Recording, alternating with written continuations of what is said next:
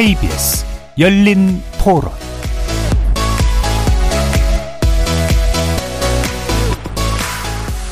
안녕하십니까. 케이비에스 열린 토론 정준희입니다.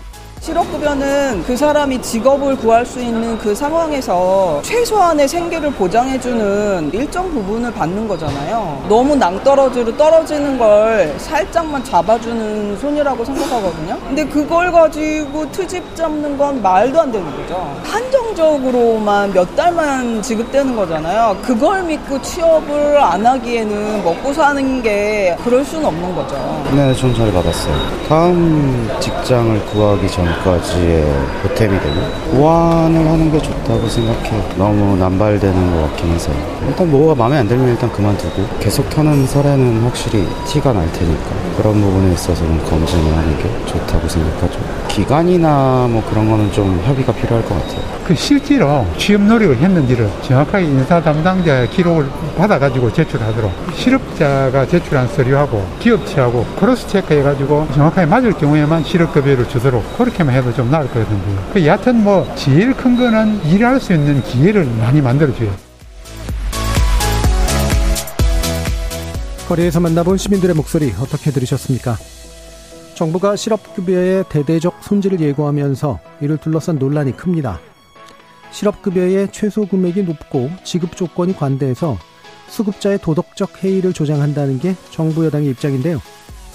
하지만 고용 현장에서는 또 정반대의 얘기가 나옵니다. 우리나라의 수급 조건이 까다로운 데다가 이 혜택을 누리는 사람조차 한정돼 있어서 사회적 안전망으로서의 기능을 제대로 하지 못하고 있다는 주장인데요.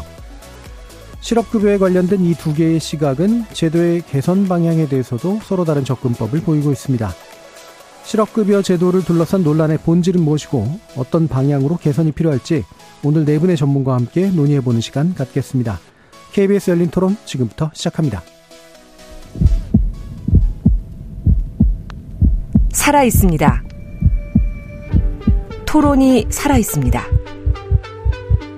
살아있는 토론, 케이비에스 열린 토론. 토론은 라디오가 진짜입니다.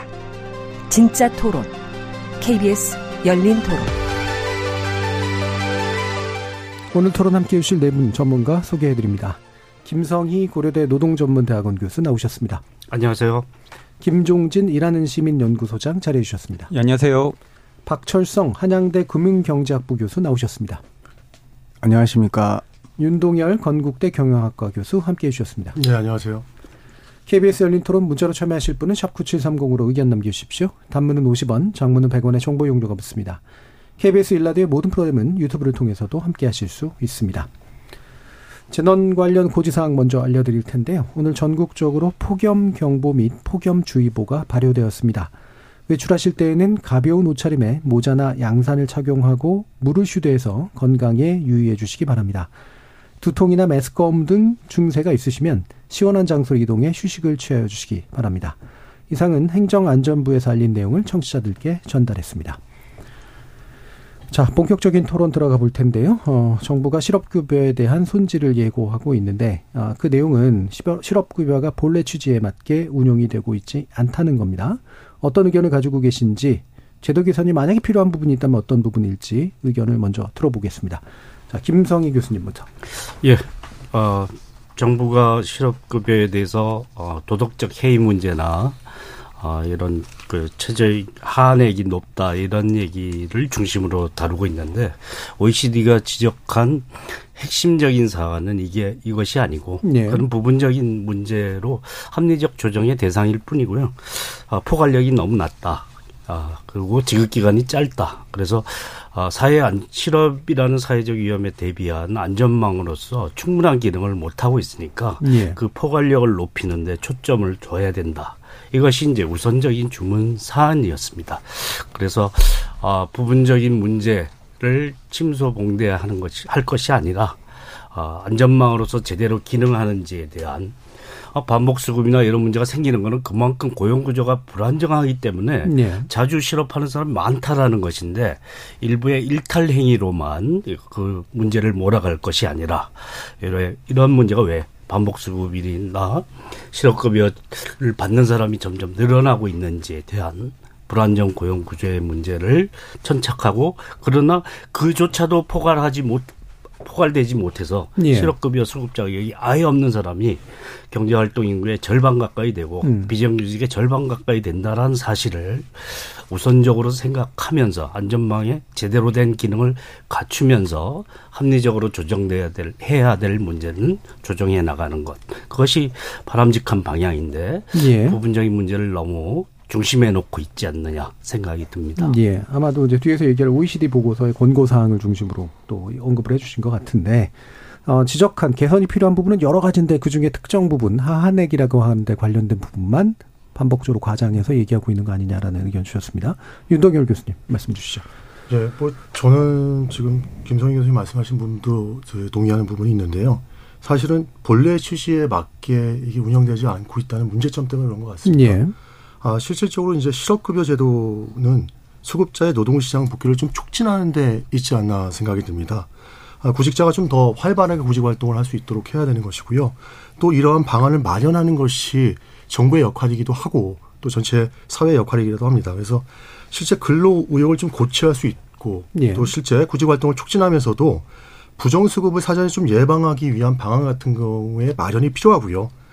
또 아시겠지만 최근에 이제 사업주 공모라든지 뭐 브로커 개입이라든지 그렇지 않으면 경우에 따라서 부정수급에 대한 이런 부분에 대해서 좀 특별 점검이나 기획 그런 부분들이 이렇게 강화되지도 않았었고 예. 실질적으로 이 어떠한 부분에 있어서도 허위 형식적 구직활동에 대한 제재도 그렇게 구체적으로 제시한 적이 별로 없었습니다. 그래서 저는 이 실업급여가 좀 제도 개선이라는 측면을 봤을 때 전반적인 포괄적인 부분에 대해서는 나중에 장기적으로 또 점검이 필요하겠지만 실업한 상태에 있는 근로자들이 예. 무엇보다도 어, 근로자들의 생활 안정도 추구하면서 구직활동을 좀 잘할 수 있는 그런 게 개선이 됐으면 좋겠다는 것이었고요.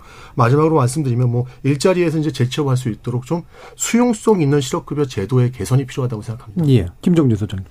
이제 두 가지인데요. 뭐 개선 필요하죠. 개선이 필요한데 정부가 번지수를 잘못한 것 같다라는 예. 말씀을 드리는데 첫 번째는 모든 국가의 정책과 제도는 사각지대를 메꾸는 게 핵심 중에 하나죠. 그러니까 어떤 사람을 적용받고 있는데 받지 못한다. 대표적으로 지금 일을 하고 있는데 실업급여를 받지 못하는 분들이 예순다섯 살 이상의 고령노동자들이 신규로 일하면 신규 사업자는 실업급여를 못 받아요. 우리 고령화 사회에 노인 일자리가 대단히 많은데. 그리고 많은 분들이 아시지만 일주일에 열다섯 시간 미만의 초단시간 노동자들이 백칠십만, 백팔십만 명 가까이 되는데 생계를 목적으로 하지 않으면 또 여기도 실업급여를 받지 못하는 아예 사각지대에 있는 거죠. 그래서 일차적으로는 국가는 이 제도 개선은 사각지대를 메꾸는 게 가장 중요하다. 두 번째는 받고 적용받고 있는 사람들 중에 보장성이라고 그러잖아요. 적어도 이게 법률에는 실업을 당한 자가 생계 불안을 목적을 해소하고 이를 통해서 재취업에, 그러니까 전자는 생계 불안의 목적을 지원하는 거예요.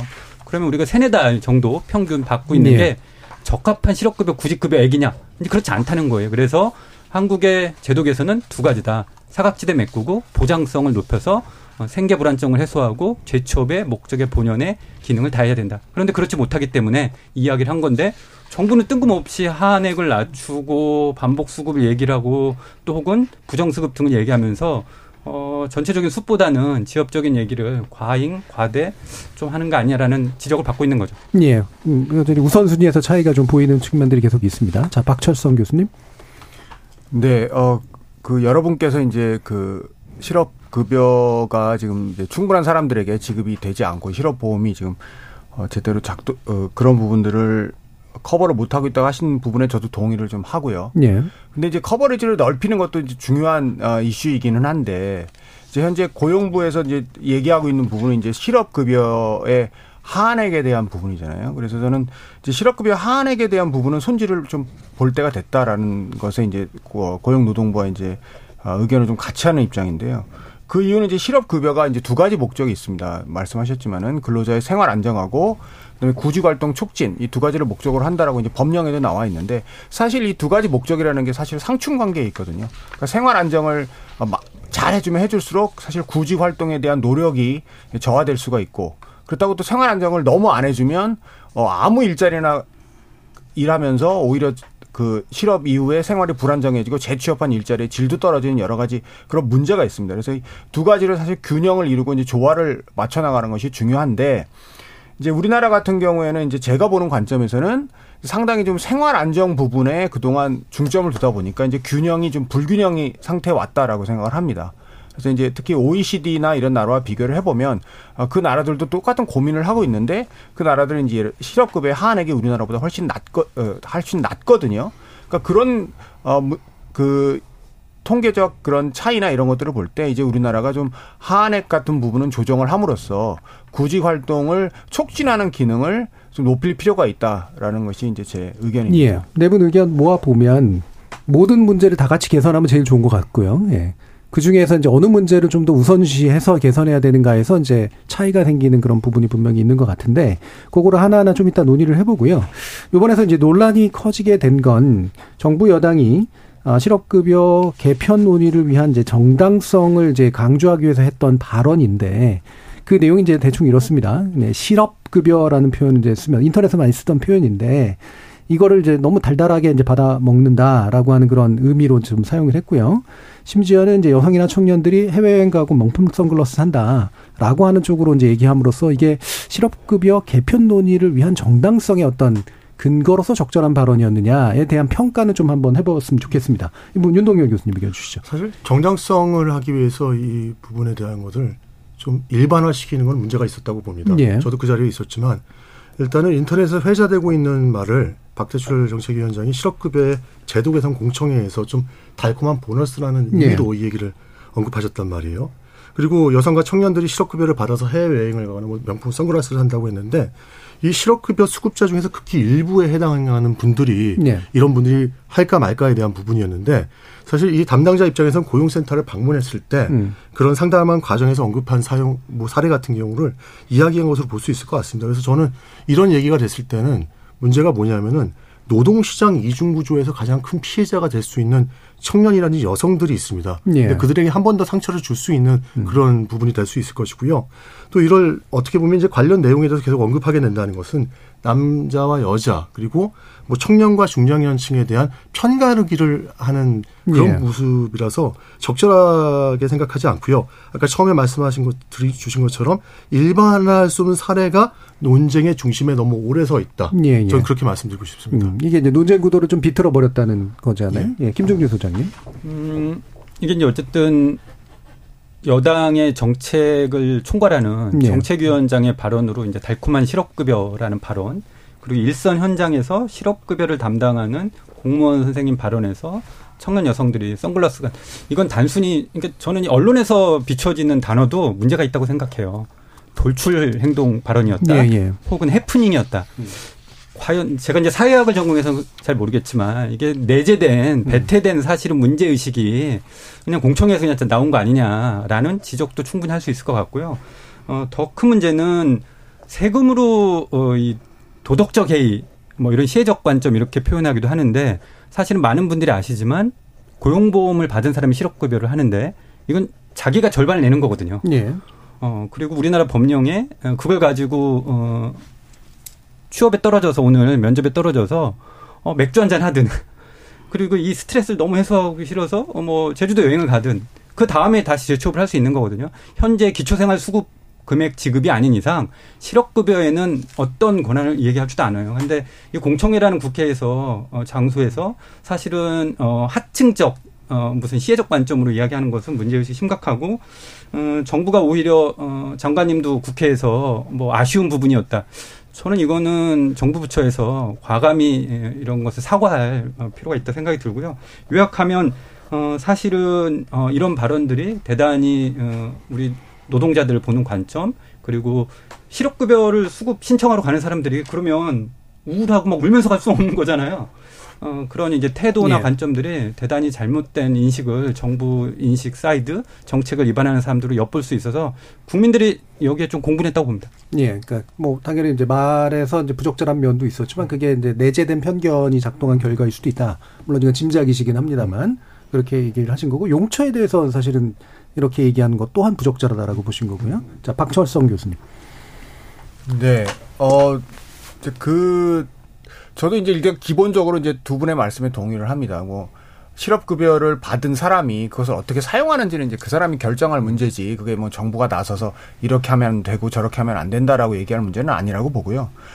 그런데 이제 저는 그 말씀을 하신 분의 의도라는 게 아마도 이제 본인이 보기에 그 실업급여를 담당하는 분으로서 실업급여 이제 그 고용센터에서 담당하는 분으로서 이제 아 이렇게 하다 보니까 뭐 실업급여를 받기 위해서 일종의 좀 편법적 행위 같은 것을 해가지고 뭐 실업급여를 받지도 아, 않아도 될 사람 같은데 와서 급여를 받는 사람들이 있는 것 같다. 뭐 그런 것들을 조금 본인이 좀 좀 어떻게 보면 좀 그 부적절한 이, 그 비유를 이용해서 이제 그런 취지의 발언을 한 것 같다라는 생각이 듭니다. 그런 어 그런 의미에서 어떻게 보면 만약에 그런 편법적 행위를 하는 사람들이 진짜로 있다라고 하면. 어, 그런 것들은 사실 어느 정도 실업보험 제도의 그, 그, 취지, 본래 취지에 어긋나는 그런 행동이 조금씩은 있다라고 볼 수는 있, 예. 있지 않을까, 그렇게 생각합니다. 방금 이 비유나 지적 속에 편법적 행위에 관련된 건 어떤 걸까요? 뭐, 예를 들어, 그러니까 제가 편법적 행위를 직접적으로 얘기한 것은 아니고 그 사람이 그렇게, 그분이 그렇게 발언을 한, 했던 그 의도가 어떻게 보면 아 이런 좀 자신이 보기에는 예, 예. 실업급여를 받지 않아도 될 사람들 같은데 실업급여를 받기 위해서 뭐 이제 뭐 청년들이 뭐 이러이러한 행동들을 한다든가 뭐 혹은 뭐 뭐 이런 그런 약간의 의도를 갖고 얘기하지 않았을까 저는 예. 약간 긍정적으로 보자면 그렇게 볼 수도 예. 있겠다라는 생각이 그러니까 김종진 소장님과 다른 방향에서의 해석을 이제 해주신 거긴 하고요. 자 김성희 교수님. 실업급여에 대해서 받는 사람을 낙인찍게 하는 방식은 음. 매우 아까 부적절한 그 정책 담당자로서 뭐 국회의원으로서 그 또 편법 불법 그 수급을 잡아내야 하는 고용안정센터에 근무하는 사람으로서 실업급여 지급 당사자 있지 않습니까? 예. 실무자인데 부적절하다. 왜냐하면 실업급여를 받는 사람이 뭐 죄인처럼 다뤄지는 것은 아니다라고 생각이 듭니다. 예. 혹시 그런 일이 있는 그런 실업급여를 받는 사람의 아픔에 공감하는 자세가 먼저 해야 되지 않겠습니까? 그리고 그런 사람을 중심에 놓고 생각을 해야 되죠. 일탈 행위를 한 사람을 중심에 놓고 생각을 하면 낙인 찍기 방식이 등장할 수밖에 없다 이렇게 생각합니다. 예. 그래서 어, 실업급여를 받는 그 처지에 대해서 기본적인 공감대 속에서 그 포괄적인 정, 정책 전망이 나와야 되지. 어, 실업급여 받는 사람을 사회적으로 매도하는 그런 그런 일에 편승하는 일을 오히려 네. 어, 그런 가장 하지 않아야 할 사람들이 하고 있다라는 게 예. 문제였다 생각합니다. 예. 살짝 결은 다르지만 어쨌든 정책 담당자로서 좋은 비유나 어, 발언은 아니었다라고 보시고 이게 오히려 이제 그 개선의 취지를 잘못 전달하는 그런 부정적인 효과가 있다라는 면에서도 이제 동의를 하시는 것 같고요. 그러면 이제 구체적인 그 어떤 쟁점에 대해서 좀 얘기를 해볼 텐데 이미 나온 얘기들이 좀 있으니까 하나하나 좀 짚어보도록 하죠. 어, 핵심 중에 하나가 이제 그 하한액이 너무 높다. 그래서 하한액을 낮추거나 폐지해야 된다. 이게 오이시디에서도 일부 지적한 부분이다. 그 얘기고요. 그것은 최저임금 수급자, 아, 최저임금을 받는 사람들의 이제 그 임금에 비해서 오히려 하한액이 더 높기 때문에 나오는 그런 현상이다라는 얘기가 있어서요. 박철승 교수님 이 부분에 대해서 어떤 문제의식인지 말씀 주시죠. 하한액에 대한 이제 통계를 우리가 오이시디 통계를 인용해서 보게 되면은 이제 우리나라의 실업급여의 하한액이 이제 지금 현재 법정으로 이제 최저임금의 팔십 퍼센트를 주도록 돼 있는데요. 이게 이제 근로자 평균 임금으로 대비를 하게 되면 이제 우리나라의 근로자 평균 임금의 사십사 퍼센트로 이제 오이시디 통계에 나와 있습니다. 이게 이제 오이시디엔 삼십이 개국 정도의 통계를 다 통틀어 보더라도 우리나라가 제일 높고요. 그리고 이제 두 번째로 높은 나라가 이제 아이슬란드인데 아이슬란드가 삼십사 퍼센트입니다. 그러니까 우리나라는 벌써 십 퍼센트 포인트에서 차이가 나고 다른 나라들은 삼십 퍼센트를 넘는 나라는 없습니다. 그리고 이제 상당수의 나라는 이제 하한액 자체가 없는데 뭐 그것은 뭐 영원을 준다는 뜻은 아니고 이제 원래 그 실업급여 우리나라도 그렇고 이제 대부분의 나라들도 그런데 이제 실업급여를 어떻게 주게 돼 있냐면은 그 본인이 받던 임금의 육십 퍼센트 수준을 주도록 우리나라는 그렇게 네. 규정이 돼 있습니다. 그래서 만약 만약에 하한액이 없어진다면 이제 최저임금의 육십 퍼센트가 이제 네. 하한액이 되는 거죠.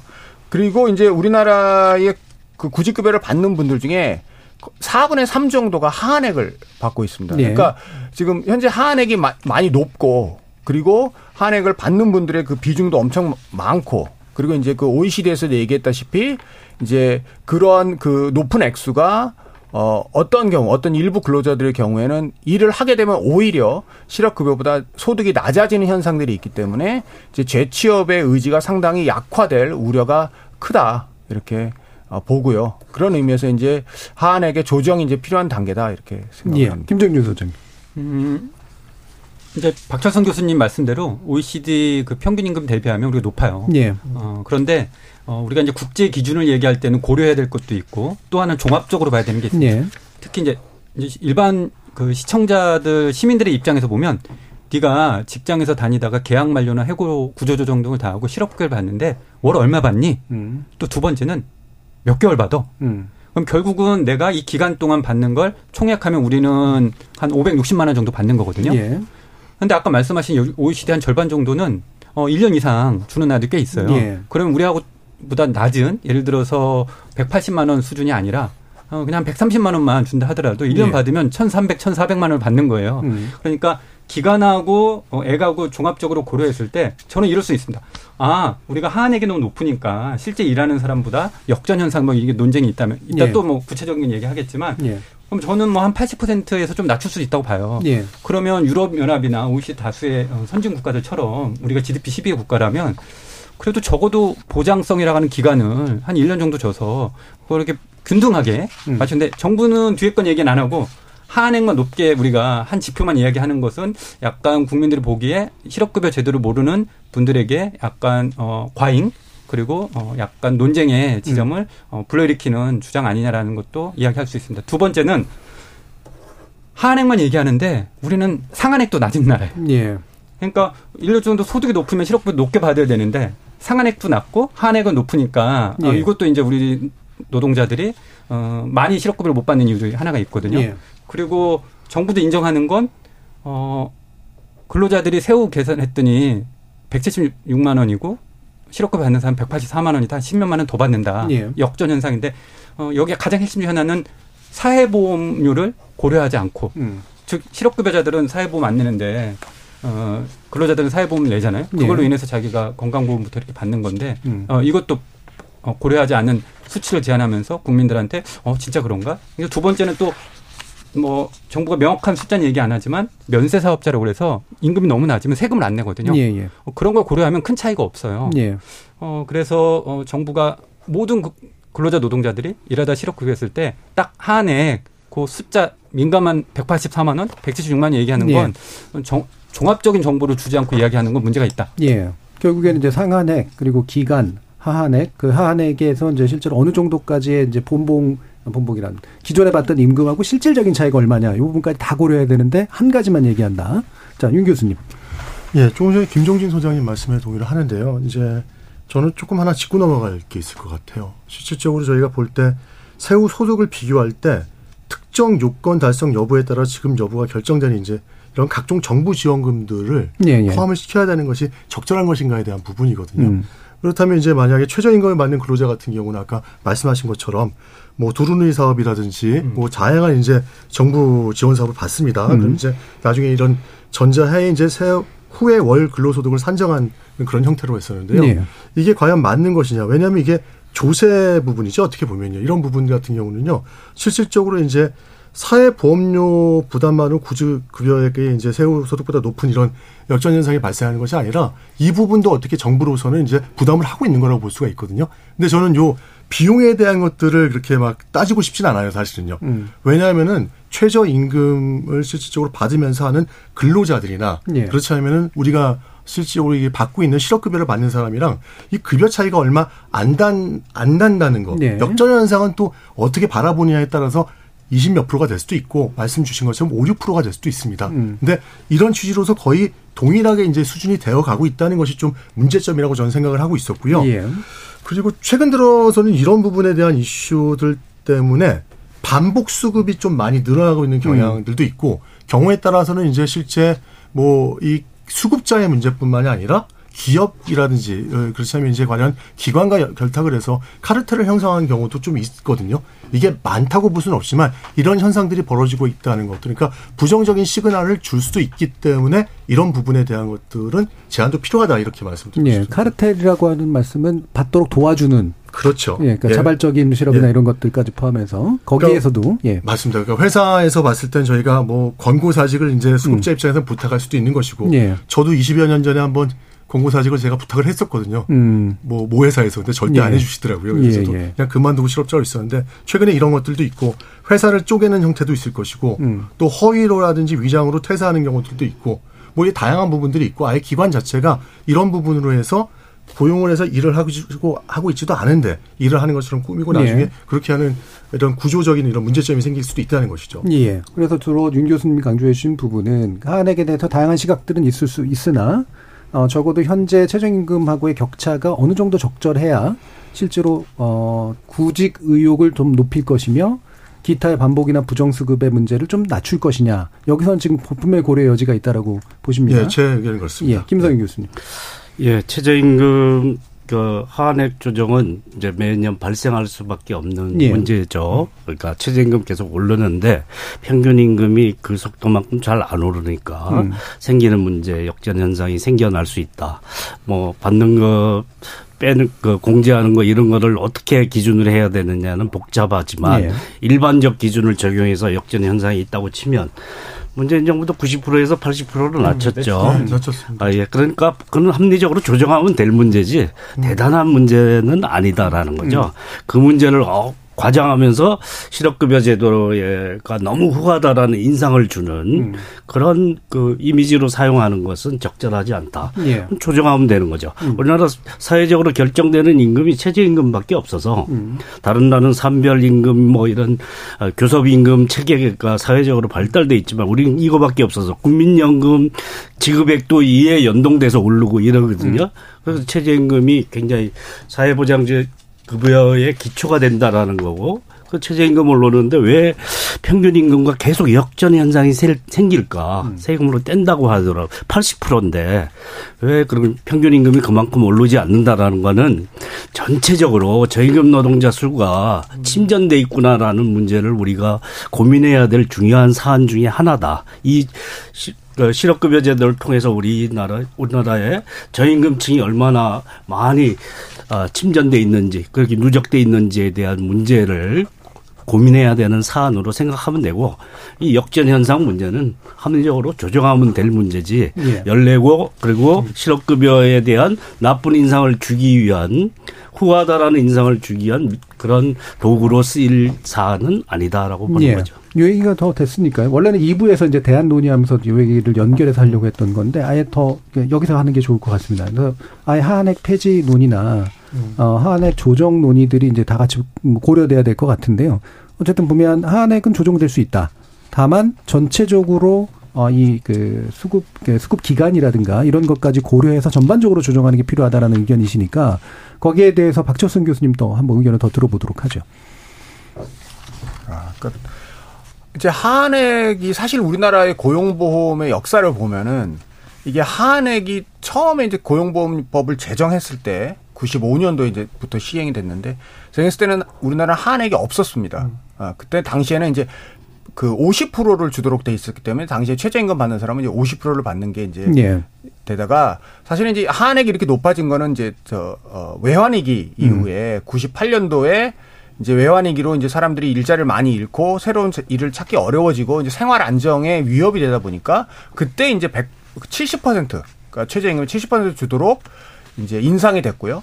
그 다음에 다시 이제 한 이 년 뒤에 한 이천 년 정도부터 이제 구십 퍼센트를 주도록 인상이 돼서 이제 어떻게 보면 우리나라의 하한액이 이렇게 높아진 이유는 사실 그 경제 위기 상황에서 그 사람들의 생활 안정을 도모하기 위해서 하한액이 예. 이렇게 높아졌던 상황인데 이게 사실 한 이십 년 동안 계속 변하지 않고 구십 퍼센트로 쭉 유지가 돼 왔습니다. 음. 그러니까 그런 의미에서 사실 하한액 구십 퍼센트다, 뭐, 뭐, 팔십 퍼센트다, 뭐, 이런 것들이 뭐 이렇게 뭐 건드려서는 안 되는 그런 것들이 아니고 이제 예. 경제 상황이나 이런 거에 따라서 이제 분명히 변동이 될 수 있는 거고요.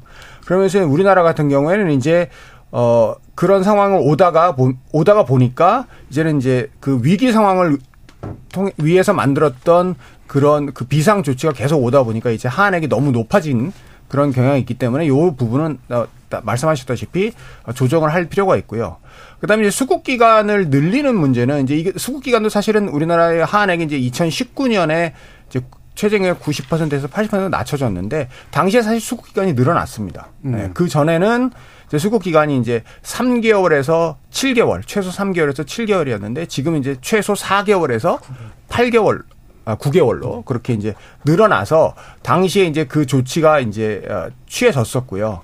그러면 이제 우리나라가 이제 하한액을 다시 낮추면서 어, 수급 기간을 또 늘릴 필요가 있느냐. 뭐 그 부분도 좀 고려할 가치는 있다고 보는데 저는 약간 이제 수급 기간을 늘리는 문제에서 좀 부정적으로 보는 이유는 이제 실제로 이제 경제학계에서 수급 기간을 늘렸을 때 나타나는 어떤 그 이득에 대한 연구가 있습니다. 이제 수득 이제 가장 우리가 쉽게 생각할 수 있는 수급 기간을 늘리게 되면 사람들이 어, 취업하는 일자리의 질이 높아지지 않겠느냐. 더 음. 오랫동안 일자리를 찾으니까. 네. 하지만 어, 경제학 연구들을 이제 뭐 이제 외국 연구들을 보게 되면 사실 그런 효과가 크게 나타나지 않는다라는 네. 게 연구 결과거든요. 그래서 그런 의미에서 저는 수급 기간을 늘리는 것은 고려할 수 있지만 수급 기간을 뭐 어, 크게 늘리거나 할 필요까지는 없을 것이다라고 생각을 합니다. 예. 그래서 어느 정도 뭐 한액도 조정하고 수급 기간도 일부 조정까지는 가능하고 그거는 그래도 구직 의욕을 촉진하거나 좋은 구직을 할 수 있도록 만드는 선에서 했으면 좋겠다. 김성희 교수님. 예. 그 최저임금 하한액을 우리 뭐 역전 현상이 생긴 거는 부분적으로 조정하면 될 문제라고 생각을 하는데 다른 나라에 이런 제도가 없냐 있습니다. 그러니까 뭐 덴마크든 스웨덴이든 저임금 노동자에게는 평균 임금의 육십 퍼센트가 아니라 예. 구십 퍼센트를 적용하는 예. 한다든지 하는 방식으로 저임금 노동자의 소득 보장을 하기 위해서 노력하는 제도를 음. 갖추고 있는 거죠. 아, 그러니까 우리는 최저임금 외에 연동하기가 좀 힘들긴 하죠. 평균임금 어, 저소득자의 경우는 평균임금의 구십 퍼센트를 적용해도 굉장히 낮은 수준일 수 있기 때문에 예. 생활안정이 안 되기 때문에 그렇죠. 이 문제는 또한 지급기간의 문제도 있습니다. 우리나라 소득대체율 육십 퍼센트 이거는 뭐 그렇게 낮은 수준은 아닙니다. 높은 수준은 결코 아니지만 예. 낮, 낮다고 보기는 어려운데 지급기간이 짧다 보니까 일 년 후에 어, 그 사람들의 소득대체율 은 영에 가깝습니다. 그러니까 예. 이 문제가 생기는 거거든요. 지금 이 이런 변화의 시기에 새로운 직업을 임시적인 일자리로 땜빵해서 구할, 구하지 않고 예.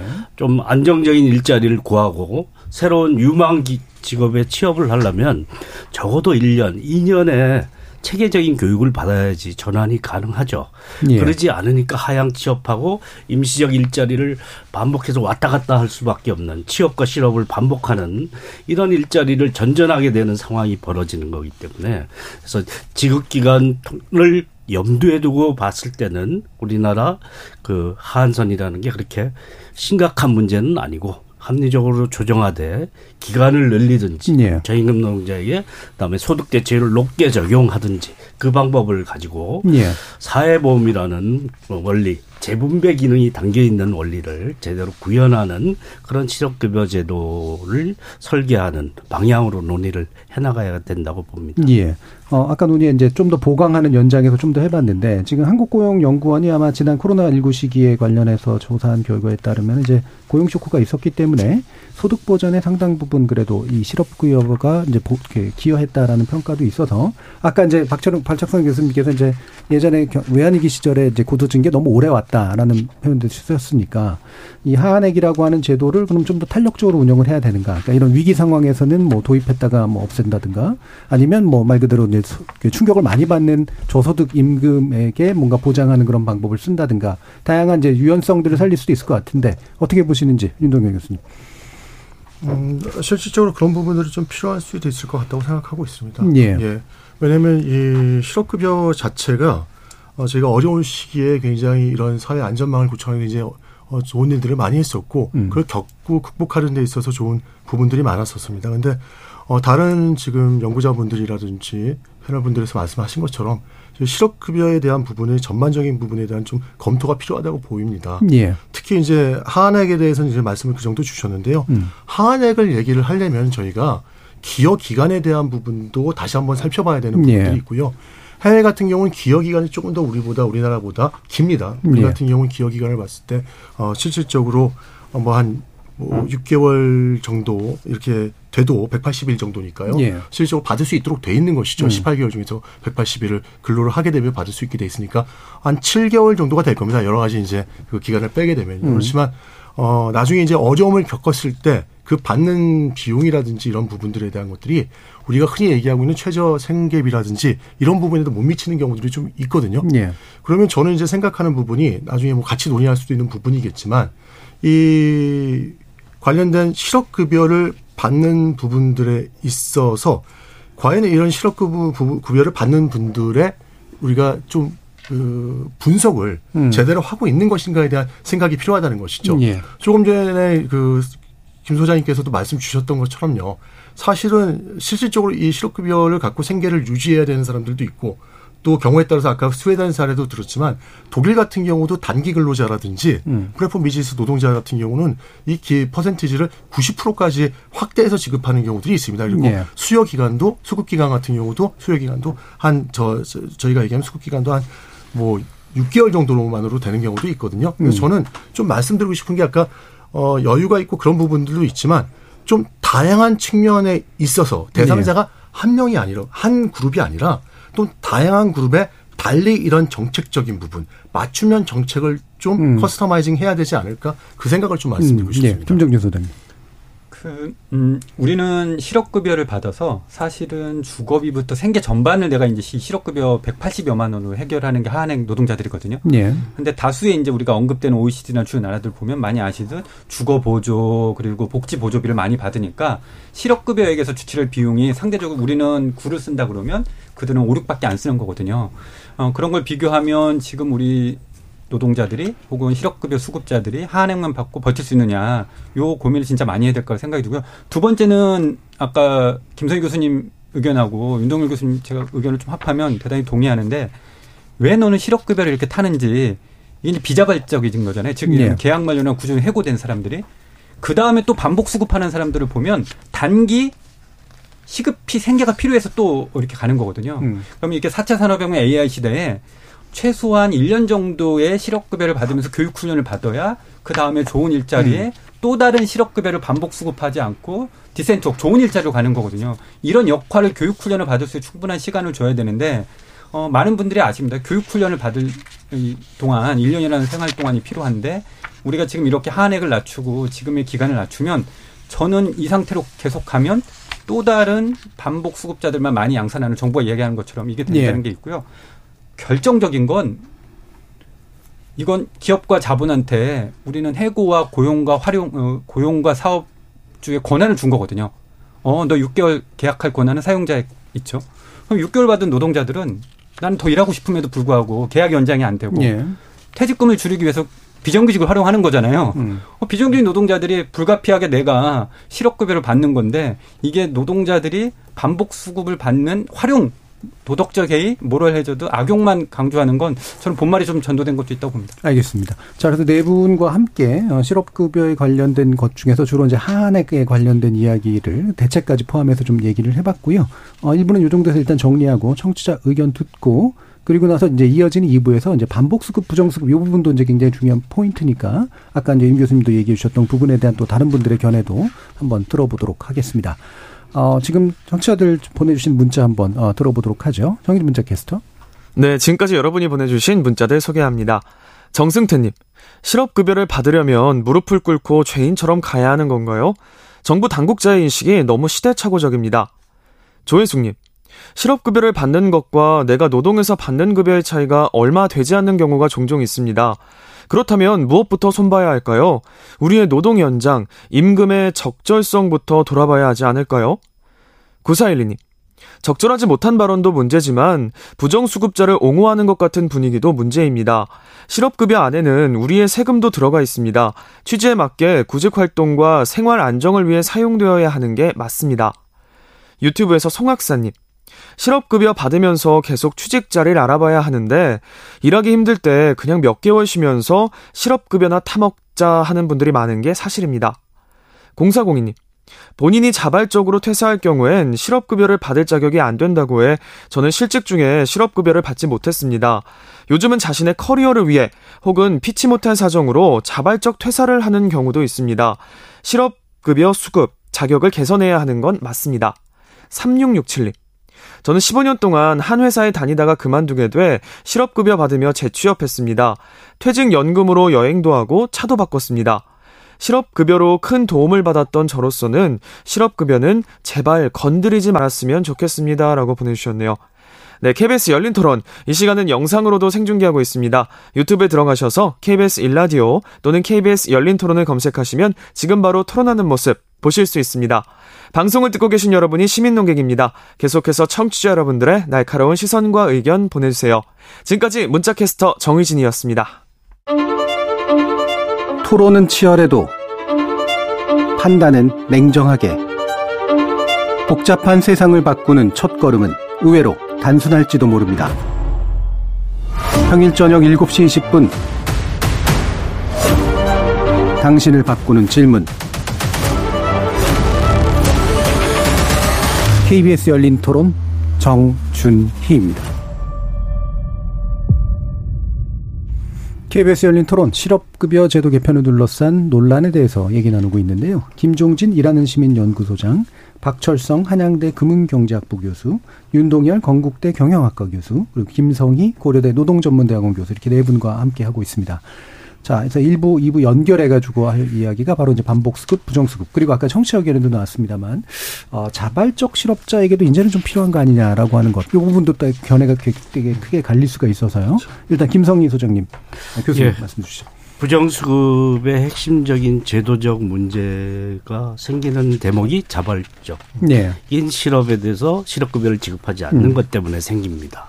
이로 인해서 뭐 아, 노동자들도 이제 실업급여 받을 수 있게 사용자에게 요구를 하지만 사업주도 아, 피해를 뭐, 저, 그에 따른 대가가 있거든요. 예. 왜냐하면 비자발적 실업을 뭐 초래했다라는 거에 대해서 여러 가지 음. 정부 지원금을 받는 거나 그렇죠. 이런 데 제약이 있습니다. 그래서 예. 잘 협조는 안 하지만 음. 반대로 어, 권고사직에 해당하는데 비자발적 실업인데도 퇴직금을 미끼로 자발적 실업으로 포장하는 사업주도 있고요. 예. 그러니까 부정수급의 문제가 있지만 이런 실업급여를 타는 데 있어서 애로사항이 노동자에게 발생하는 경우도 있다라는 겁니다. 예. 이런 문제를 다 같이 봐야 된다라는 거고 음. 그 제도적 맹점에 가장 중요한 문제가 비자발적 실업에게만 지급한다라는 특이한 음. 제도를 우리가 오랫동안 유지하고 있기 때문에 예. 생기는 문제다. 그래서 취업, 그러니까 아무 직업이나 빨리 일자리를 찾는 거를 급선무로 여기는 제도적 설계 틀에 있기 때문에 생긴 그런 제한성이다라고 봅니다. 예. 그래서 부정수급에 공모하는 경우나 이런 거에 대해서 뭐 문재인 정부 때도 처벌은 강화했습니다. 음. 환수 조치도 환수액도 부정수급액에서 두 배로 늘렸거든요. 네. 그걸 뭐 세 배로 늘린다 뭐 이런 걸 제한한다는데 그거는 사실 큰 차이가 없는 문제고요. 그래서 처벌 조건도 뭐 부정수급의 경우 일 년 이하 천만 원 이하에서 이 년 이하 삼, 삼, 이천만 원 이하로 또 공모할 경우에는 조직적으로 공모할 가능성도 굉장히 있는 거거든요. 네. 그런 문제에 대해서 오 년 이하 오천만 원 이하로 처벌은 강화했습니다. 이런 처벌 강화 조치 외에 감독을 강화해서 잘 해야 된다고 하지만 고용안정센터에서 일하시는 분들이 그런 걸 할 수 있는 능력이 안 되거나 예. 그러니까 시간 여유가 없습니다. 근로감독관들이 지금 뭐 할, 할 업무의 대상으로 잡기에도 너무나 해야 될 일이 많기 때문에 감독 강화라는 처방을 내지도 못하고 제도 강화는 이미 했는데 이걸 훨씬 더 세게 한다고 해서 다 나아지지 않는다는 예. 거죠. 그래서 제도적 맹점을 없애면서 적절하게 행정적 제재를 잘 구사해서 다뤄 나가야 될 예. 문제다. 제도적 공백을 잘 없애는 것이 이걸 통해서 이런 문제에 대해서 좀 더 확실하게 그 대상 폭이 굉장히 좁아지지 않겠습니까? 감독 강화를 제대로 할 수 있다 이렇게 생각이 들고요. 예. 반복 수급 문제는 사실 그만큼 일자리가 불안정한 일자리가 마, 많이 있구나. 예. 아, 취업과 실업을 반복해야 되는구나 하는 문제가 밑에 도사리고 있다. 불안정 고용구조의 문제가 심각하다라는 점을 우리가 이 사실에서부터 배워야 된다고 생각하고요. 조직적인 부정 반복 수급은 그거는 이제 공모에 해당하니까 예. 엄벌해야 될 대상이라고 생각하고요. 그래서 대다수 그 일부러 그걸 취업과 실업을 반복하는 사람이 많겠느냐. 음. 과연 그런 그런 점에 대해서 너무 편견을 가지고 과도하게 그 문제에 집착하는 것은 제도 설계 방향을 잘 잘못 잡을 수도 있다라고 예. 생각합니다. 어, 가장 먼 문제는 불안정한 취업 구조에 있구나라는 예. 문제를 문제에 대해서 착목하고 이 반복 수급을 하는 사람들이 가진 고용의 문제에 대해서 어떻게 대책을 세울까도 같이 실업급여의 문제만이 아니라 고용구조의 틀에서 좀 예. 고용정책의 대상 영역으로 잡아서 잘 해결해야 될 과제로 삼아야 예. 된다고 봅니다. 예, 전체적으로 다 잘 얘기해 주셨고요. 예, 기본적으로 이제 제가 좀 더 짧게 보면 그러니까 비자발적, 그러니까 자발적 실업 부분을 제외한 부분을 오히려 끌어들여서 그래서 부정수급의 어떤 감동 여지를 좁혀서 제대로 실효성을 높이는 게 오히려 예. 맞다라는 거고 나머지 고용 안정성을 높이면서 전체적으로 문제를 해결해야 된다라고 말씀하신 것 같은데요. 자, 박철성 교수님. 네, 아 먼저 이제 그 현재 고용보험이 이제 자발적 실업자에 대해서는 이제 보험료, 뭐 실업급여를 안 주는 거는 맞는데 이제 모든 자발적 실업에 대해서 안 주는 것은 아니고요. 실제로 예. 이제 자발적 실업이라고 하더라도 뭐 근로 조건이 원래 계약하고 다르다든가 음. 아니면 뭐 최저임금도 제대로 안 준다든가 뭐 임금을 체불한다든가 차별이 있다든가 뭐, 뭐 음. 직장이 멀, 멀리 이사를 가버려가지고 다닐 수가 없게 된다든가 등등 여러 가지 이유로 해서 직장을 다닐 수가 없는 그런 조건이 되게 되면 본인이 아, 난 이게 직장 더 이상 못 다니겠다라고 자발적으로 실업을 한다고 하더라도 실업급여는 받을 수가 있습니다. 현재도 예. 제도적으로.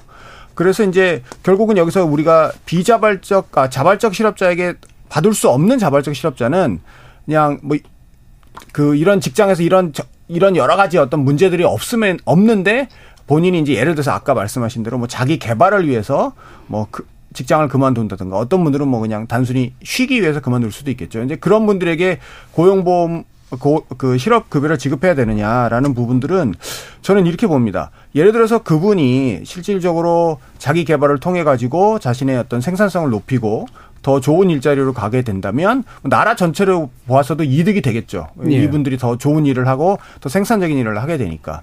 그럼 그런 면에서는 뭐 그것들을 지원할 필요가 있다라는 면에는 동의를 할 수 있는데 이제 문제는 뭐가 되냐면은 실질적으로 그 국가나 당, 행정 당국에서 자발적으로 실업을 하는 사람이 과연 이런 개발을 위해서 실업을 하는, 하는 것인지 음. 아니면 어, 그 실업급여를 받고 뭐 쉬기 위해서 하는 것인지 이런 것들을 구별할 수가 없거든요. 음. 그분들을 일일이 쫓아다니지 않는 이상. 그렇게 된다면 실제로 그 보험료를 내고 있는 그, 그 근로자분들, 일을 하고 있는 근로자분들은 결국은 어, 어떤 의미에서는 이제 자신은 일을 열심히 하고 있는데 일을 하지 않고 쉬는 사람들을 보조해주는 그런 결과가 있을 수 있기 때문에 저는 이 자발적 실업자에 대해서 고용보험을 늘리는 것은 상당히 신중히 접근할 필요가 있다라고 생각을 예. 합니다. 윤 교수님. 예, 하나만 좀 간단하게 말씀드리겠습니다. 예. 저는 단기적으로는요, 부정수급이라든지 하한액 조정이 필요하다고 생각하고 있습니다. 음. 그런데 이제 장기적인 측면에 봤을 때는요, 어, 다른 오이시디 국가들처럼 실질적으로 이제 직장 및 직무를 전환하기 위한 사람들도 분명히 있을 수 있다는 것이죠. 음. 그럼 이 자발적인 실업자에 대한 포함을 할 것인지 안 할 것인지에 대해서는 우리가 여기서 정할 수 있는 게 아니라 예. 당연히 그렇겠죠. 그렇지만 음. 좀 검토는 필요하다고 생각합니다. 음. 왜냐하면 이게 지금 검토를 하기 위해서는 노사라든지 이해관계자가 다 같이 얘기를 해야 되는데요. 그 이유는 지금 현재 고용보험기금 재정 상황으로도 실질적으로 비자발적 실업자들을 포함하는 것도 무리가 있고 음. 자발적 실업자들까지 포함하려면 고용보험료 지급 요율을 굉장히 올려야 됩니다. 예. 이런 동의가 이해관계자들끼리 있어야 되는 부분이고요. 또 실질적으로 사업자 규모에 따라서 우리가 고용 안정이라든지 직업 능력 개발 사업 같은 요율 차이도 있는데 이런 부분에 대한 것도 차이를 둘 것인가에 대한 고민도 또 해야 되는 것이죠. 예. 사실 실업급여 같은 음. 영 점 구 퍼센트 갖고는 이런 부분에 자발적 실업까지 다 커버할 수가 없다는 것이죠. 그래서 예. 좀 현실적인 부분을 한번 짚고 넘어가고 싶어서 말씀을 드렸습니다. 예. 그러니까 재정 기반을 더 넓히는 방식으로 그렇죠. 뭔가 같이 고려하지 않으면 이 예. 문제는 당위만으로 해결하기는 어렵다. 예. 예. 김종진 소장님. 예. 이제 세 가지인데 부정수급, 반복수급, 자발적 실업 예. 이 요건이 건데요. 저는 이제 부정수급 문제는 요 논의에서 사실 정부가 좀 뭐 과하게 얘기할 필요도 없는 것 같아요. 음. 명의들 법률을 위반한 거고 그게 뭐 음. 카레텔이든 악성이든 음. 서로 담합했던 그건 그것들을 법률에 맞게 네. 어, 처리하면 될 문제라고 생각이 들거든요.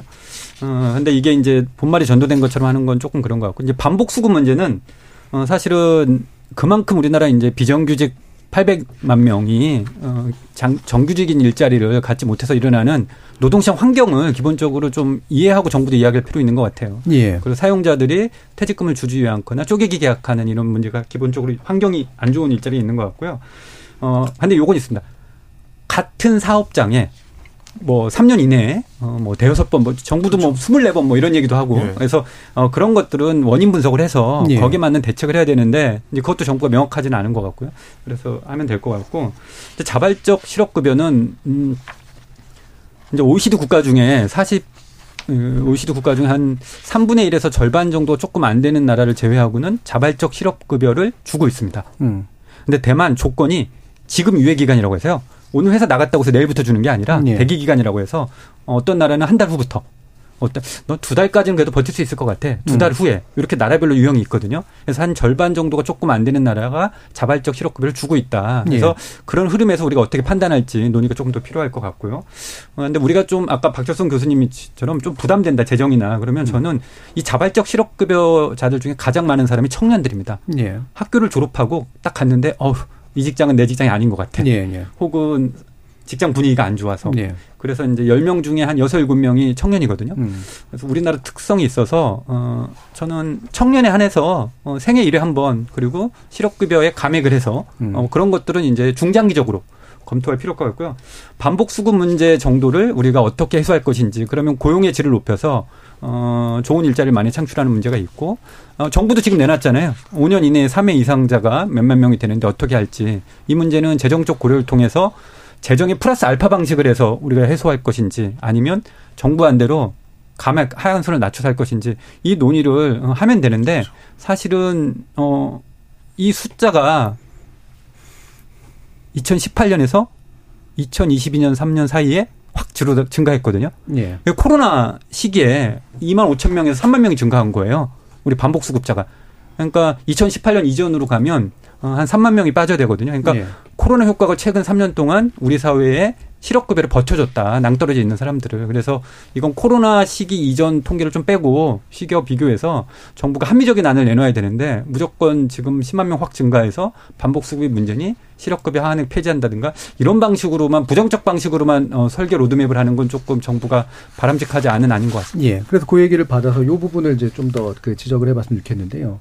이 반복 수급이 일어나고 또 재취업률이 떨어지는 이유가 들어갈 직장, 제대로 된 직장이 별로 없어서 이제 생긴 문제인지 아니면 이런 실업급여의 수급구조가 좀 잘못됐기 때문에 예, 재취업의 의욕을 잘 안 하고 노동의욕을 상실시켜서 이제 그런 건지 이 부분이 굉장히 중요한 문제 같아서 먼저 윤 교수님 이 부분 의견 주실 수 있을까요? 사실은 아까 김종진 소장님하고 좀 의견이 이건 괴를 다 하는데요. 음. 노동시장 이중구조를 여기서 크게 다루지 않기 때문에 사실 네. 그 얘기를 안 꺼내려고 했었어요. 그런데 음. 거의 취업 초년차들 청년들 같은 경우는요. 단기직이 노동자들이 많고요. 예. 어, 실질적으로 임금 같은 경우도 최저임금 수준을 받고 있는 경우들이 많습니다. 음. 또 최근에 들어갔고는 경기가 안 좋아지고 뭐 러시아 우크라이나 전쟁 여러 가지 여파들이 있는데도 있는데요. 이런 부분에 영향을 받아서 그런지 몰라도 실질적으로 우리가 찾고 있는 뭐 대기업의 양질의 일자리 같은 경우 많이 줄어든 상황이라고 볼 수가 있습니다. 그러다 예. 보니까 청년 구직자들의 눈높이와 그리고 실제 중소기업은 지금 구인난을 겪고 있거든요. 음. 이런 격차가 계속 발생하고 있다고 볼 수 있을 것 같습니다. 그래서 그런 부분 또 아까 코로나로 인해서 여러 가지 부분에 대한 부분을 한번 제외하고 전 좀 얘기를 하고 싶었습니다. 네. 왜냐하면은 이전에는 이 저희가 이제 재취업률 같은 경우가 이천십삼 년 같은 경우는 삼십삼 퍼센트 정도까지 나왔던 걸로 알고 있습니다. 그런데 지금은 도리어 이 기간이 조금 늘어나고 이런 부분에 있어서 음. 이십팔 퍼센트까지 줄었거든요. 그런데 예. 이 영향력이 무조건 이 우리가 흔히 얘기하면 실업급여의 영향만을 받은 거라고는 할 수 없습니다. 음. 다른 여러 가지 뭐 관련된 사항들 예. 아까 말씀드렸던 사항으로 영향을 받았는데 그래도 어느 정도는 이 부분에 대한 영향을 받았다고 볼 수가 있는 것이었고요. 어, 아까 김종진 소장님하고 같이 괴를 다 했던 게 뭐냐 하면은 실질적으로 오 년간 삼 회 이상 반복 수급을 받은 사람이 지금 십만 명이 넘어가고 있습니다. 음. 근데 이 부분에서 반복 수급 받을 수 있죠. 말씀하신 것처럼 계약직이기 때문에 일 년마다 단위에 가거나 이 년마다 단위에 가니까 받는 거에 대해서 문제가 없습니다. 근데 그런 분들이 아니라 동일 업종, 동일 사업장에서 반복 수급을 뭐 십구에서 이십사 회까지 하는 분들도 계시거든요. 예. 이런 부분에 대한 것들은 사실 반복 수급을 받지 못하도록 하거나 왜냐면 이게 중요한 이슈가 뭐냐면 이 반복 수급을 제대로 제재하지 않으면요. 실제 취약계층이라든지 정말 필요한 곳에다가 이런 부분에 대한 지원을 할 수 있는, 혜택을 할 수 있는 부분에 대한 것들을 저희가 재정을 제대로 쓸 수 없는 부분이 있다는 예. 거죠. 그래서 저는 이걸 좀 분리해서 좀 하고 싶다는 생각을 있습니다. 예. 그런 종류의 반복 수급은 분명히 문제가 있어 보이는데 제재할 방안은 아직까지는 마땅치 없습니다. 않다는 거죠. 예. 예. 법적으로 교수. 문제가 없으니까요. 예. 박철성 교수. 그 반복 수급이 이제 늘어나는 원인이 무엇인지는 사실은 뭐 여러 지적이 있었는데 코로나 영향도 있고 하다 보니까 사실 이거 알기는 어렵고요. 이제 그 저는 뭐 반복 수급 자체가 문제인 거는 맞는데 막 이제 과도한 반복 수급 자체가 네. 문제인 것은 맞는데 반복 수급만을 우리가 포커스를 하기보다는 사실 반복 수급이 발생하는 이유는 어떻게 보면은 이제 여러 번 얘기했습니다만은 한액이 너무 높다 보니까 기본적으로 이제 일을 하나 일을 하지 않거나 비슷하다면 일을 하지 않는 방향으로 자꾸 가려고 하는 성향이 있기 때문에 반복 수급이 늘어날 수가 있거든요. 예. 그러니까 하한액의 조정이 합리적으로 일어난다면 저는 반복 수급의 그, 그, 수, 그 단순히 그 실업급여를 이용하기 위한 반복 수급의 문제는 상당히 줄어들 것이라고 봅니다. 그래서 예. 어 그리고 이제.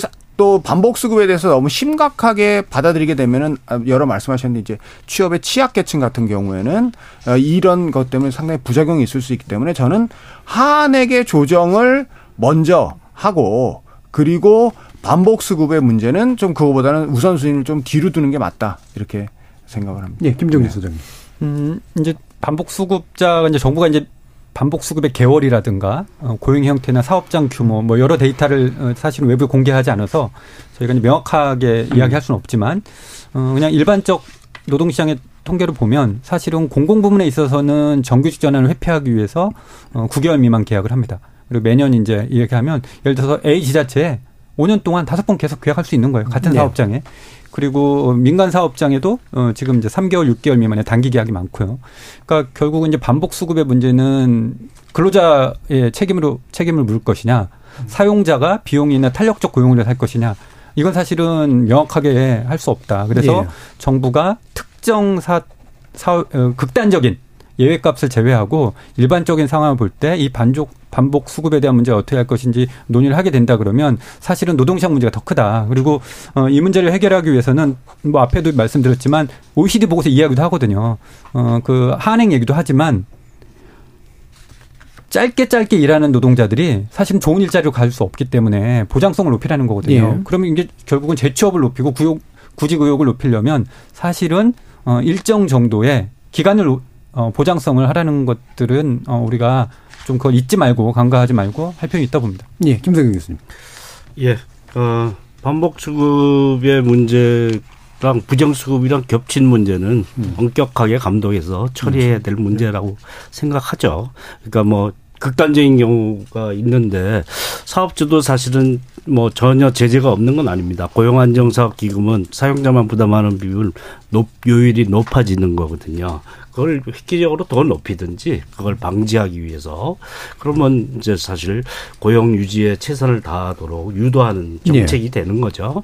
그래서 완전히 부정수급인 반복수급자에 대한 문제를 감독으로 해결하고 그다음에 이제 반복수급이 발생하는 이런 우리나라 뭐 평균 근속연수가 서구에 비해서도 삼 년 이상 짧거든요. 음. 그리고 비정규직 비율은 높고 그다음에 청년들은 아, 근속 기간이 일 년 육 개월밖에 최초 직업에서 일 년 육 개월밖에 안 된다 그러더라고요. 그러니까 이런 청년층이 계속 반복 수급의 주요한 대상이거든요. 네. 그러니까 그만큼 좋은 일자리를 찾기가 힘들다라는 문제점들에 대한 고려를 해야 된다라는 거고 제대로 된 직업 교육을 해서 새로운 직업을 안정적인 직업을 찾을 수 있는 그런 기간을 주기 위해서도 한액은 합리적으로 조정하면 되는 거고 지급 기간을 늘려서 정말 그 변화되는 시대에 새로운 직업을 새로운 직무로 옮겨가기 위해서는 좀 충분한 생활 안정을 바탕으로 한 직업 교육을 받을 수 있는 음. 조건을 갖추는데 좀 노력을 하는 게 필요하다 봅니다. 네. 간단하게만 네. 하나 말씀드리면요. 저도 소장님 말씀에 동의를 하는데 이게 단기 근로를 하고 있는 부분에 대한 것들은요. 노동시장의 유연성과 문제가 있습니다. 실업급여하고 언급되다 보면 이제 굉장히 복잡할까 봐 저도 예. 아까 말씀 안 드렸는데 이 유연성이 보장된다면 사실은 이제 이 단기 근로를 하는 그 실업급여를 반복적으로 수급할 수 있는 문제도 좀 어느 정도 해결될 수 있다고 보는데요. 이 문제를 여기서 우리가 해법을 풀 수는 없을 네, 것 같고요. 네. 하나만 더 말씀드리면 이제 반복 수급자에 대한 부분들은요. 급여액을 삭감한다든지 음. 그렇지 않으면 실질적으로 이제 단기 이직자를 많이 양상하는 그런 이제 기업에 대해서는 말씀하신 것처럼 제재 조치를 취한다든지 음, 예. 보험료를 더 부과한다든지 그런 조치를 취해야 된다고 생각합니다. 저는. 네. 그러면 사실 마무리 발언 저는 이 얘기는 좀 간단하게라도 했으면 좋겠어요. 한 두 분 정도께만 들을까 하는데요. 아까 이제 윤 교수님도 얘기해 주셨습니다만 이제 고용보험에 기여하는 기간 내지 최소 근무 기간 이런 것들이 좀 더 늘어야 되는 거 아니냐. 우리는 좀 너무 짧아서 이게 이제 재정에 미치는 영향도 좀 일부 있고 좀 반복해서 이제 자꾸 이제 잘라서 일을 하는 그런 식의 경향들을 남기는 거 아니냐라는 견해에 대해서 일단 김종진 소장님 말씀 먼저 주시겠어요? 네, 지금 이제 보험료를 납입하는 기간 이제 최소 육 개월 네. 우리가 이제 그 해야 되는 요건들이 있는데 어, 이건 뭐 일, 이 개월 뭐 저는 더 늘릴 수 있다고 봐요. 예전에 네. 있던 걸 좀 낮추긴 했는데 이제 그러기 위해서는 어, 앞에서 얘기했던 어, 최소 한 일 년 정도의 실업급여를 받을 수 있는 기간의 확대 이게 좀 필요할 것 같고 이러기 위해서는 이제 또 문제 제기되거나 고려될 게 이제 재정의 문제잖아요. 네. 그렇게 해서 우리가 이제 근로자하고 사용자가 영 점 구 내 급여에서 이번 달에 영 점 구씩 내는데 어 이게 최근에 이제 조금 오른 거긴 해요. 그렇다고 해도 오이시디 비해서는 절반 이하여서 이제 독일이 이제 똑같이 일 점 삼, 일 점 삼 내거든요. 음. 우리가 영 점 구, 영 점 구 내는데 어 저는 단기적으로는 이걸 일 퍼센트 정도로 올려서 재정 확보를 하고 어, 보장성을 높여서 취약계층들이 조금 더 안정된 상태에서 재취업을 높일 수 있는 방식을 음. 정부 사실은 이걸 노사정 사회적 대화를 의제를 던져야 된다고 생각합니다. 예. 지역적으로 수급기간이나 한액 이런 것만 할 게 아니라 종합적인 안을 어, 사회적 타협 안으로 할 필요는 있다고 봅니다. 예. 요 부분 혹시 박 교수님 의견 주실 수 있을까요? 그 뭐 우리나라의 이제 그 고용보험의 이제 재정 문제라든가 이런 문제 지적을 하셨는데 저도 동의하는 부분이 있고요. 음. 근데 이제 문제는 그 고용보험료를 높이는 것 자체가 어 특히 중소기업 같은 경우에는 또 상당히 인건비 부담으로 다가올 수가 있기 때문에 예. 일단 고용보험료를 높이고 그와 맞춰서 혜택을 높이는 방향으로 가는 것이 어 과연 그 바람직한 방향인지는 저는 좀 그 의심이 있고요. 예. 어, 지금같이 이제 한액을 조정한다든 한액을 조정함으로써 한액을 조정하게 되면 저는 이제 뭐 반복 수급의 문제라든가 부정 수급의 문제가 상당히 줄어들 거라고 생각을 합니다. 왜냐하면 예. 그럴 유인이 약해지기 때문에 그렇게 되면 저는 고용보험료를 어, 지금 상황에서 너무 높이지 않는 방향에서도 그 고용보험의 재정 상태를 또 더 건전하게 유지할 수 있고 또 이제 현재 그 노동시장이나 이런 상황이 지금 어, 나쁘지 않거든요. 우리나라 이제 실업률도 상당히 지금 내려갔고 고용률도 올라가는 상태여서 저는 이제 어, 지금 상황에서 뭐 이제 굳이 그 고용보험료를 높이거나 할 것을 좀 고려할 단계는 아니다. 라고 그렇게 예, 우선순위 측면에서는 이제 지금은 네. 아닌 것 같다라는 네. 그런 생각이 있으신가 보네요.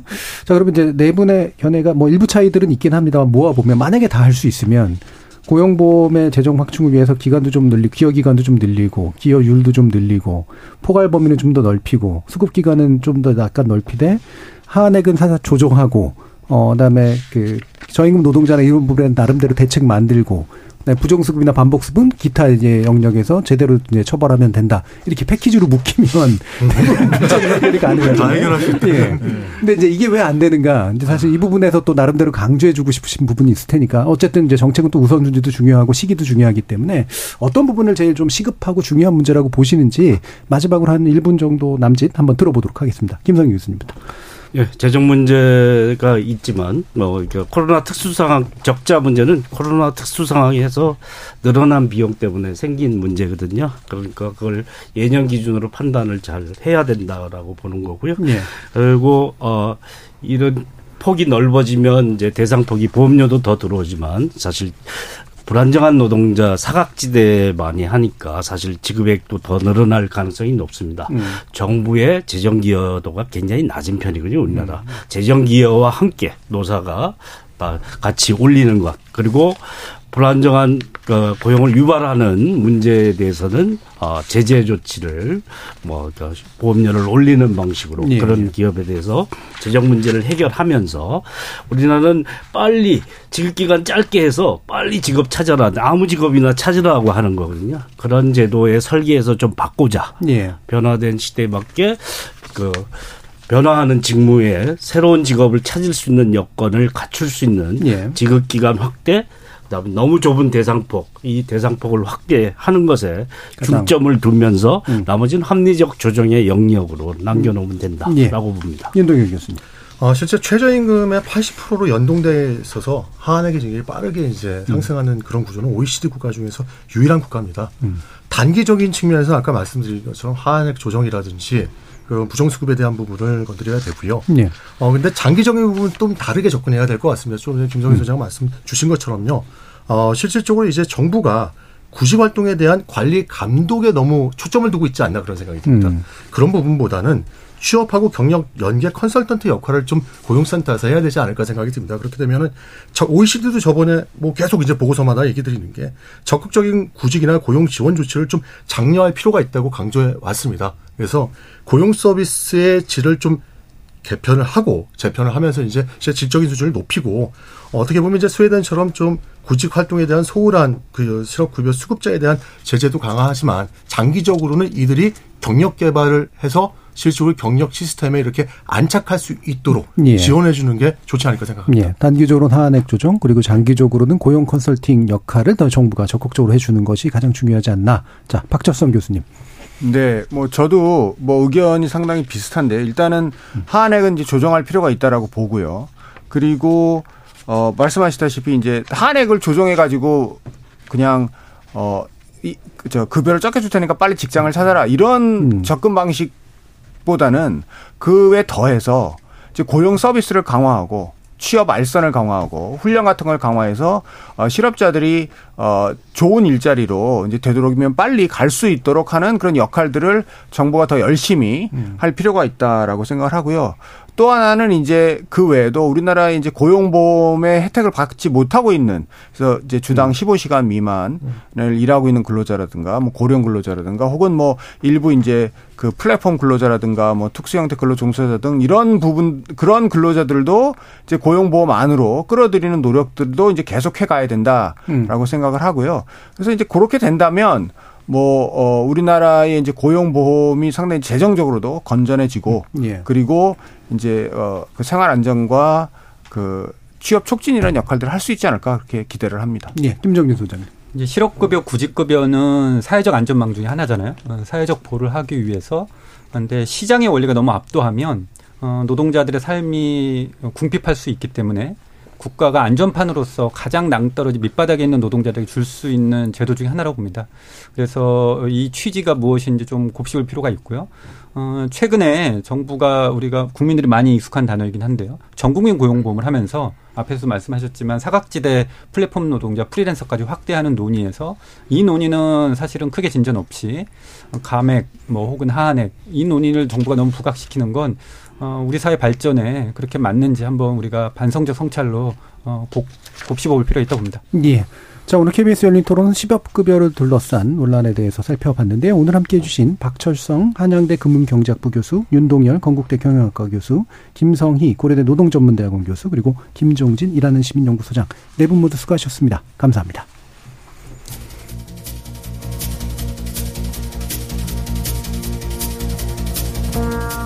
그게 더 편하고 주는 돈도 충분하니 직장을 다니기보다는 실업급여나 타먹으며 살자. 이렇게 생각하고 직장에서 쫓겨나거나 굳이 직장을 구하지 않는 사람들이 얼마나 될까? 결국은 이들의 실체와 규모를 제대로 파악하는 게 핵심으로 보이고요. 어느 하나의 문제를 강조하기보다 입체적으로 접근되는 게 옳겠다는 생각 다시 한번 듭니다. 참여해주신 시민 논객 여러분 감사합니다. 지금까지 케이비에스 열린 토론 정준이었습니다.